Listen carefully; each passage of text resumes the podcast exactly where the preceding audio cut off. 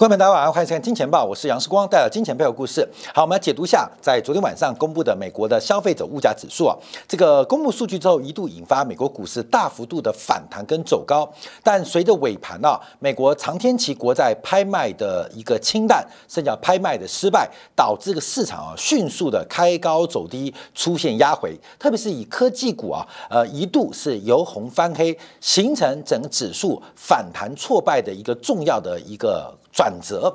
那我们看昨天公布的数据啊，呃，第一个怎么刺激市场呢？为什么又诱发美国国债拍卖的冷清，甚至我们叫失败来定义啊？第一个 CPI 年增率是百分之三点二，严格来讲，讲到小分位数，第二位数化是三点一七，相比六月份的二点九六，二点九六是出现了超过零点二个 percent 的反弹。所以美国的消费者物价年增率是不是在上个月已经见到了？增速的丁点，那主要就要跟基期做比较。我们之前在上个月有提到，因为美国的消费者物价年增率啊，最高的时候就是去年的六月份，一度接近百分之九。那七月份开始下滑，未来的八月、九月、十月下滑速度会开始加快哦。会开始加快，形成了这个基期效应，从原来向下的拉力开始转变为向上的推力。所以，美国的消费者物价年增率能不能有效降回接近百分之二的水平？从年增率角度，难度是非常高的。可是有好消息，从月增率角度似乎并没有那么悲观，因为我们从七月份的物价跟六月份物价相比啊，是来到了百分之零点一七。假如我们暴力一点，简单算数乘以十二。因为是月增率嘛，乘以十二，所以从月增率。微分的角度做观察，美国的物价增速正在往百分之二的一个速度来进行回落，所以从年增率基期还有月增率表现各自有不同的解读，可相对于呃这个市场来讲是偏向乐观，也代表美联储的紧缩效应似乎在物价当中得到了有效的控制，等待很久的滞后效应在物价慢慢正在做一个发挥啊。好，但我们再往下做观察，那真的月增率能够那么乐观？吗？我们从这个物价的拆解来做关注啊，我们把这个核心的分成商品跟服务，就会出现很大的差距哦。核心商品的 CPI 年增率是零点九三，核心服务的 CPI 是高达六点一二。所以，我们看到在物价放缓的过程当中，其实服务跟商品。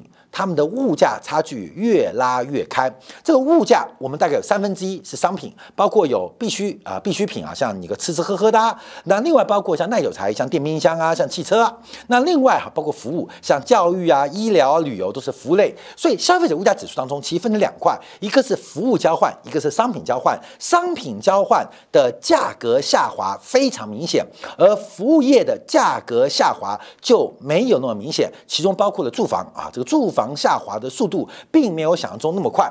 好，我们进一步再做拆解啊，再做拆解。那这个的前景的地方，因为目前美国物价下跌，我们用之前啊，呃，从美国的零售销售，再透过美国个人消费支出的报告啊，就是我们之前在七月三十号做的专题，我们要了解哦，从长期的均值做观察，这个均值包含了美国人口的自然增长率，包含了美国全要素的生产力，消费是所得的函数。所以，假如包含进来，消费也是人口的函数，有多少人才能消费多少嘛？有多少钱才能买多少东西嘛？所以，这个长期均值就是这个有三条虚线，它代表是长期的均值。那这三条线，第一条线是蓝色线，蓝色线就是包含商品跟服务所有的消费，扣掉物价因素，其实正在回到均值。就很合理啊，所以目前美国零售销售金额很高，美国 GDP 受到物价的刺激啊，变胖、变大、变胖，其实都有物价影响。但扣掉物价之后，美国的消费其实已经回到了历史的均值。可是拆解之后，就出现两个完全不同的面貌。第一个，商品交换部门，包括的汽车，包括的电电视，包括的手机。包括了 server 都是严重的泡沫，严重泡沫。目前在新冠疫情结束之后，这个商品消费的泡沫还没有结束，已经扣掉物价因素，出现了一个相当大的一个缺口，而这个缺口必然会来封闭啊，这个必然回到均值，所以这嗯啊必然会这样啊，必然会这样。所以商品的通缩，特别是耐久材也好，非耐久材也好，这个通缩会。物价下跌会继续发生，物价下跌会继续发生，因为严重的这个过度消费在过去这两年的累积已经很明显了。相反的，服务业的消费仍然低于均值，仍然低于均值，包括了教育。包括了医疗，甚至包括了旅游，仍然低于均值，有一定的落差。那服务业应该会逐步的回升，这就注定了一个框架：商品的价格下跌，扣掉原物料之外，基本上还是一个通缩循环啊，下跌循环。可服务业的价格基本上就算放缓，但仍然有很大的潜力，很大的潜力。所以这两个一加一减当中，你会看到物价增幅放缓。可是到底是？服务业往上推的力道大，还是商品商品的这个通缩下降的力道大啊？这就是个拉扯的过程。所以我们要进一步来做拆解，来预测美国物价的水平。因为目前啊，事实上讲真物价不太重要啊。我们之前就提到，美联储九月份的利率会议内部考量的是非农的新增就业机会啊，这是我们一直讲到。其七月、八月、九月。非农的新增就业机会才是美联储内部最重要的核心参考的一个数据，外部观察的是人民币七点二三六九的位置，七点二三六九人民币有守，那美联储升息的几率就变大。假如七点二三九六二三六九二三六九守不住，那美联储不升息的可能性比较大。所以内外我们给观众两个指标。就是呃，美国嘛，对内就是充分就业跟物价稳定，对外美元霸权。那充分就业跟物价稳当中，我们特别观察物价核心的基础，因为已经是呃超级就业了，这个失业率就三点五 percent 嘛，所以没有充分就业问题，就物价稳定。而物价稳定有没有持续性，观察的是就业市场的工资。所以我们提到非农的新增就业机会，七月、八月、九月三个月平均值要接近新增十万。可以降低美联储升息的可能，只要持续高于十万，来到十五万、十八万，九月份继续加息的可能性依旧不低哦。好，这内部问题。那外部问题就是人民币守得住守不住，人民币守得住，中美之间的摩擦对于美元霸权地缘的维护，对美国相对是不有利啊，不是不利，不有利。所以美国进一步升息，打击中国可能性变大。所以七点二三。六九哈，这个位置很重要。二三六九，假如被中国人行守住了，那美国就会加息。假如七点二三六九守不住，人民币垮了、崩了，那美联储就不用加息。所以我们就两个指标，非农跟人民币啊，让大家做参考。但我们还是要看一下，那第三个指标就是物价水平啊。那物价水平到底会有什么发展？因为大家知道，物价是总和经济供需之后的结果，总和经济。供给跟需求结果，在我们在学校上课的时候，CPI 啊是经济当中的落后指标，领先指标有包括订单啊，有采购今年指数，同时指标有包括了 GDP 的增速啊，有包括制造业的这个相关的这个呃产值啊，落后指标叫做 CPI，为什么？因为物价的水平反映的是整个经济供给跟需求的关系。再次，但很简单。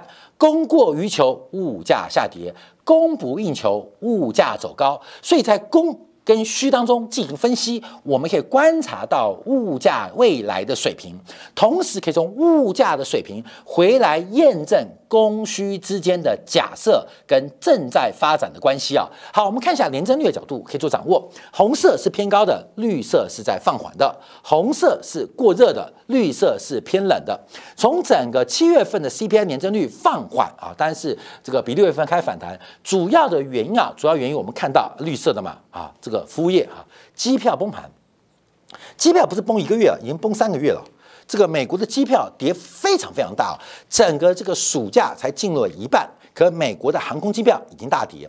那另外我们看到太平洋跟大西洋地区跨洋的机票也正在大跌，所以全球的航空这个运能过剩啊，跟旅游的呃复苏预期啊不如啊不如预期啊，现在正反映在价格现象。那这个机票的权重虽然不高，但它是整个服务业的领先指标。因为不管你要住宿还是买门票去景点参观，你要先到再说嘛。所以机票是反映整个旅游服务当中一个很重要指标。所以这个指标其反映是整个旅游业的降温，整个外部消费服务业的降温。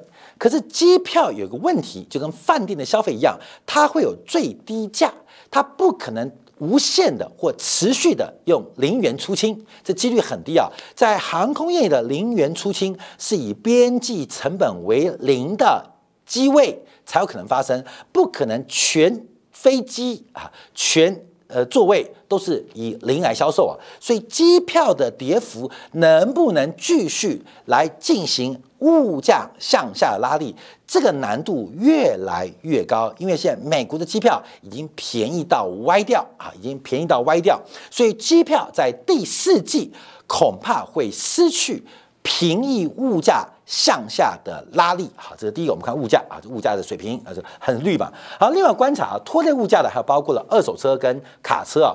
这个二手车价格受到新冠疫情的影响，使得当时的缺车让二手车的价值。暴增。那目前二手车价格下滑的速度，配合美国信贷紧缩的一个环境，那当然恐怕会持续到明年第一季。所以二手车的价格在耐久材部分是拖累物价的水平。所以我们看到几个拖累物价水平。第一个，二手车价格它会持续往下拖累。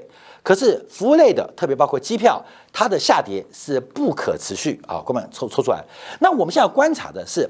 从油价、从能源观察，全球疯抢大米。其实大家注意到，美国最近很多超商啊，对于这个大米进行了限购啊，因为全球现在大米不够，不管是印度限制出口，几个重要的产出口限限制出口，包括全球最大的粮仓中国的黑龙江遇到大水啊，在收割季遇到大水，所以全球的粮食问题目前逐步的反映在价格当中。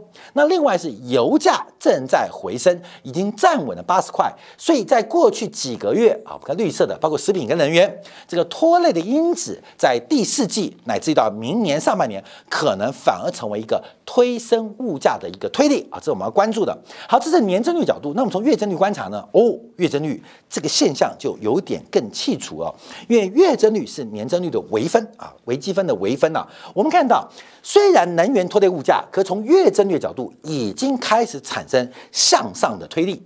已经出现向推力，所以从微分的角度可以看到，能源这个项目开始出现了触底加温，对于消费者物价指数的影响，包括了食品也是一样哦。虽然食品价格目前在低档徘徊，可食品价格从年增率是拖累，可从月增率开始出现向上加温。那什么东西在拖累呢？啊，因为我们看到月增率只有零点一七嘛，主要全部在于商品类的通缩。商品类的下跌，那这个商品类下跌，不管是汽车，不管是电器，还是手机，基本上面对的就是长期过去三年过度消费之后的恶果，所以这一块会继续往下。那我们从月增率看，要看服务类，那服务类叫做掌握，因为服务类第一个提到了。机票的下跌不可持续。那另外一个很重要的项目是医疗照护服务，哇，这是仅次于住房的大项哦。这个医疗照护服务，光是医疗照护代占整个消费者权重的百分之六点四，这百分之六点四跟美国在商品的汽车比重几乎是差不多的。那医疗照护服务的下滑，这在十月份开始会出现全面的逆转，所以我们回来观察啊，我们来看看啊，第一个看油价。因为油价目前来做掌握已经反弹了。我们的左边画面，画面的左边啊是给大家是油价的基期啊。像去年的七月份啊，公布物价是九十九点二三，今年的七月份是七十六点一，去年六月份是一百一十三块，今年六月份是七十块，去年五月份是一百一，今年五月份是七十一。所以，我们把五月对五月，我们看到这个油价跌了超过三成；六月对六月，油价跌了快四成。七月对七月，油价跌了剩三成。那注意哦，到了八月，到了九月，到了十月，油价假如维持在八十三块美元的水准，现在大概就这个水平了。那代表撑过一个月到九月份，油价向下的拉力会转变成向上的推力。食品是一样哦。所以第一个，我们从初级原料观察，美国的物价放缓，它的低点，它的低点。不从积极比较哦，从结构分析，它进一步放缓的可能性越来越低，黄金时间就要过喽。好，另外观察就是我们特别提到的医疗照护服务，医疗照护服务有三项，一个是专业服务，一个是医院服务，一个是健康保险。那因为健康保险的这个算法很特别，但我们看医疗照护服务，美国人看病美国人看病的价格跟成本是年增率负一点五，这是创下有数据以来，甚至我们可以大胆说，创下美国两百年建国以来医疗看病成本最低的一年。你相信吗？你当然不相信嘛。有可能吗？当然不可能。为什么？好，我们看这张图啊，就是我们之前提到，因为美国的健康保险健康成本是按照前一年的医保的盈余来做决定，来做决定。这个盈余很特别啊，全美国缴保险费是缴缴一样的啊，医保大家都要缴医保嘛，就台湾的健保，这个大陆的是医保一样啊，大家缴这钱。假如钱没用完。钱没用完，剩很多，大家不去医院看病，不去医院看病，可能去外面在传染病嘛，所以不敢去医院看病，就在家里吃药嘛，少出门嘛。那你不看病，健康保险的盈余就变多，盈余变多，代表健康保险收的费用就太高，就变贵了，啊，就变贵了。那相反的，你们都去看病，把钱给花完，代表大家觉得，呃，健康成本。呃，这个成本都值得看病，所以医疗成本在计算当中就变低了。所以这个算法很特别，这是二零一八年开始改变的。我们从十月份就是跨城的年度，非常明显会注意到医疗成本将正式由负翻正。所以我们看美国医疗成本为什么是呃都负值都正值，这是年度关系。每一坨就是十二个月，每一坨就十二月。那今年的医疗成本是过去历史当中下滑最大的。所以跟我们直观不同的是，怎么可能世界有个地方，特别是美国，看病越来越便宜？这是不可能发生的。为什么不可能发生呢？是因为美国健康呃看护啊这个医疗成本的算法关系。所以明年很显著，不明年，今年第四季十月、十一、十二月啊，到明年一月就翻正了。就变正的哦，就变正的哦，而这是服务内服务业当中第二大全职，在整个 CPI 当中，应该来是第四大全职，而这个医疗成本在明年也会出现，而且今年第四季开始变成向上的推力。好，那我们再往下观察，那这影响在什么地方？美国物价开始放缓，但这个放缓能够放多缓？好，我们观察这个是关键的指标，就是把官方的利率。美联储这个的联邦基金有效利率，就是我们叫 EFLR，减去美呃 CPI 的年增率啊，用这个来做对比，你会发现一个非常重要的转变哦。为什么？包括威廉姆斯特别强调实质利率对于经济、对于就业、对物价影响，因为实质利率已经创下了两千零九年七月份以来的高峰。已经创下了两千零九年七月高峰，但这个数学逻辑啊，因为我们是这样对比啊，是这样对比啊，所以对比到是应该对比到两千零九年七月应该在这个位置啊，两千应该在这个位置啊。事实上你要对比是在这边啊，看没有，在这个位置啊，就是上一波那么高，因为这个是上升阶段嘛，上升阶段配上升阶段嘛，所以事实上目前美国的实质利率已经来到了两千零六年底、两千零七年初的位阶，那也就是两千零六年底美国房价见到高点。就是因为见到高点开始跌，才会有两年后的次贷海啸。那房地产见到高点之后的一年，在两千零七年的十月份，美国股市也见到高点。啊，见到高点，所以才有一年之后配合次贷泡沫出现全球财富清算的过程。那目前美国的实利率就来到这个水平哦。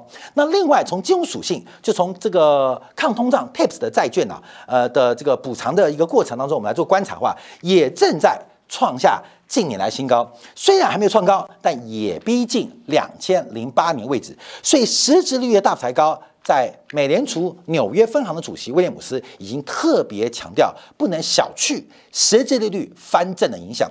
过去十一次加息，前面七次八次不能影响到资产价格，影响到所得，影响到消费者的信贷。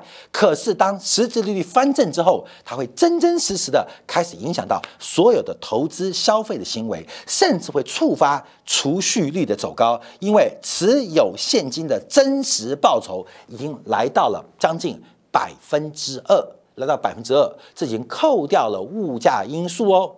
可是相对于股利的分配，像债息还没扣掉物价哦。所以我们可以算一下啊，扣掉这个呃物价的关系啊，从这个现金利率来讲，你看百分之五点五的这个呃短期的货币现金利率，扣掉百分之三点二，百分之三点零的这个三点二的这个 CPI，有百分之二的货币报酬。你看十年期国债现在百分之四，扣掉三点二，剩下零点八。债券高估了，股息收益率，股息收益，台积电的股息收益率扣掉了物价之后，ADR 啦，其实也不会比现金高多少哦，也不会，不是它 EPS 哦，是它分派出来股息也没有高多少。你看五百多块一年分十二块嘛，大概十二块十五块嘛，大概。现金分配率就百分之四到百分之五嘛，扣掉百分之三点二，对于美国投资人来讲，台积电投资台积电股息还不如报现金呢，你懂意思了吗？所以这个消费属性跟投资属性都开始受到了冲击跟影响，大家要特别做观察。好，那我们这边要做掌握的是另外一方面啊，因为物价下跌、物价上涨、通货紧缩跟通货膨胀，我在节目中提到很多啊，就是其实物价下跌跟通货紧缩常常共伴发生。同时发生，甚至很多物价下跌是因为通货紧缩的关系，但通货紧缩不代表物价一定下跌，物价下跌也不绝对是通货紧缩的关系，反之亦然。通膨胀跟物价上涨常常同时发生或共伴发生，那物价上涨也不绝对百分之一百是通货膨胀关系，通货膨胀也不代表一定会物价上涨。通货膨胀，物价不涨，谁？过去三十年的日本，叫失落的三十年嘛。通货膨胀，但物价不涨啊，就是过去三十年日本。现代的中国，通货膨胀，但物价下跌，就是三十年日本，三十年后的中国。通货紧缩，但物价上涨，像谁啊？像现在的美国，也像是一战之后的西方国家，除了德国之外。通货紧缩，物价上涨，就叫做滞胀，好，后面叫滞胀。所以这两种组合在呃教科书当中啊很难发挥啊，因为大学就是呃或我们商学院就是通货膨胀、物价上涨，通货紧缩、物价下跌会可能并用啊，也不用太多解释，因为它们同时发生。通货膨胀但物价下跌啊，基本上。很奇怪，通货紧缩但物价上涨很难见到。每一次发生的事情都是历史上金融史上会被记载的历史事件。那目前美国就很特别哦，因为美国严格来讲叫做通货紧缩，从 M two 的供给量已经出现年增率的连续衰退，它叫通货紧缩，可叫物价上涨，这叫做滞胀啊，叫停滞性的通膨胀就会显现哦。中国是通货膨胀，但物价下跌啊，看到没有？这个情况就是像失落的日本的过程。所以啊，我们这边讲出一个题外话：为什么黄金会退出货币体系？黄金会退出货币体系，大家有概念啊？就是你投资什么加密货币的时候，我们节目讲，就这时候可以用到这个例子啊，因为黄金的供应量有限。黄金的供应量有限，因为地表上黄金那么多嘛，就算你会发觉那个增量也是非常慢的。可面对人类的数量的膨胀，面对国际贸易的增长，黄金作为货币，它无法满足这个世界在商品服务的交换这个流动性所需要。所以，黄金为什么退出货币舞台？就是黄金自带通货紧缩的味道。自己就有通货紧味道，这个通货紧缩不是黄金面少，而是这个货币的增速赶不上世界对于货币的需求量，形成一个相对紧缩的过程。所以黄金会退出历史舞台，就是因为它的存量跟增量跟不上人类物质文明进步的需要。当然，我们从资产角度就不一样了啊，因为黄金的存量有限，而且增量非常的慢，所以作为资产来讲，稀缺性就让黄金的价格水涨船高。所以黄金为什么那么值钱？但黄金为什么退出货币舞台？为什么会并存？要跟大家分享。所以我们想，加密货币就是一个超级大的笑话。会对加密货币有信仰的，不在技术本位上，不在技术水平上。你要了解货币嘛？你像现在很多加密货币，他们。诉求就是，你看，我们不会像美元滥发，我们不会像人民币滥发，我们不会像欧元滥发，我们不会像日元滥发，因为我们这个币别是有完全的存量保证的，不会乱印。好，看到没有？这个感觉像个资产哦，可是它就掉入黄金跟白银，为什么被货币地位给剔除？因为只要一个货币它没有衍生或扩张性，尤其是数量的扩张性哦，它不能满足货币最基础以物易物的媒合跟媒介，叫做流动性。所以，比特币、加密货币这些东西。本质来讲就是一个资产，它绝对不可能成为货币，这是要回去讲了啊！就现在大家不讲加密货币啊，这个套牢的人就就叫幸存偏差。所以，我们常常每次看股市投资人都是哦，这个赚钱，那个赚钱，那个赚钱，那个赚钱，那最后都没人帮你收尸啊！就时光一开始讲，咦，这个会挂，会挂，会挂，所以常常有人呃喊很大声啊。可是我们才提到，所以为什么加密货币啊这个东西是个资产，就是个投机东西，它不可能货币啊！就从今天这个节目当中，我们就可以完整做一个说明啊。所以，通货膨胀。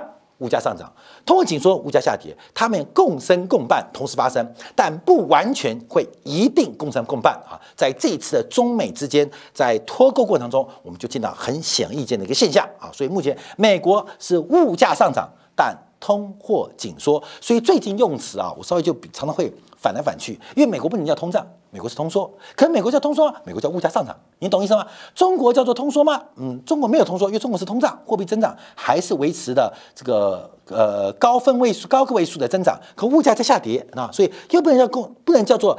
大陆叫通缩，只能叫物价下跌，所以最近这个名词很难用啊，大家要特别留意。这些涨知识啊，这样涨知识，反正有错位的时候就有机会出现了。好，那么观察一下黄金啊，因为黄金给它破线哦啊，我们以黄金、伦敦黄金现货做观察啊。那最近有些呃观众可能问我说，哎，黄金不是大涨做突破吗？那所以连续月换月的关系出现了一个 gap 价格缺口。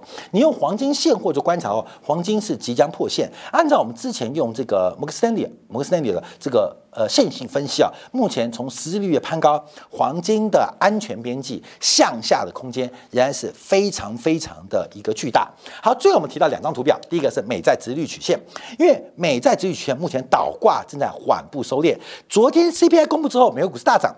美债也反弹，利率走低。可在随着下午盘啊这个拍卖的过程出现之后，美债又出现反弹，像十年期国债收益率重新站回十 percent。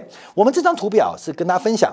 今天是八月十一号，今天是八月十一，这八月九号，观众注意哦，这个倒挂的点现在一再往左边，一再往左边哦，啊，一再往左边推哦，就是现在倒挂的收敛，你看，从之前呃七月份已经扯平了，到了五月份落差，到昨天晚上已经开始做转折喽，所以整个曲线。正在出现一个收敛，就是美国的这个呃国债的倒挂，只有倒挂正在收敛，所以我们说戴维双极就是只有倒挂收敛就会发生，所以美国股市也开始出现由科技股为首的破线，大家特别观察，这就是戴维斯双杀的重要的证据跟讯号。那继续倒挂，美股就继续跌，那什么时候崩盘？那就是倒挂收敛到一个临界点的时候，美国股市就会诱发剧烈的波动啊！这大家特别去观察。那什么原因引发直率曲线的这个倒挂收敛啊？至少在今天啊，主要原因是呃，美国昨天拍卖了两百三十亿元的三十年期国债，三十年期国债。那这个标售利率是四点一八九了，后来得标利率好像是四点一九，这个利率是创下了好像是二零一一年，二零一一年哦，对，这边写了二零一一年来最高。二零一一年发生的事情，还记得吗？二零发生美国政府关门跟债务问题啊，美国政府关门问题。现在美国国债的收益率，长天期国债收益率已经创下近十二年新高，近十二年新高。从昨天的得标得标配数，还有包括承销商拿到筹码的比例来讲，昨天三十年期的国债拍卖算是非常非常惨淡，这令大家有点意外哈，有点意外。这什么意思啊？殖利率为什么偏高或偏低？就是大家认为价格太贵了，我不要。我们讲到，殖利率跟价格是反向关系哦。所以这个殖利率为什么往上弹？就是价格走低啊，价格走低，你太贵卖我不要。在汇率降平之后，在穆迪降平美国银行系统风险之后，基本上我们不要。这是我之前啊在经济上分析啊，四大三要素正在进行历史性结构的改变。这个结构的改革啊，就是变化，从过去的土地的地租跟企业的利润，享受社会发展的绝对利益，而原来的劳动力的工资还有资本的利息收入被压迫，现在进入一个非常大的转变。土地的地租超额收益不在，企业利润超额的收益不在，反而是劳动的工资跟资本利息正在进行历史上的均值回归，这直接反映到就是为什么拍卖失败，几乎叫失败或冷清告收啊。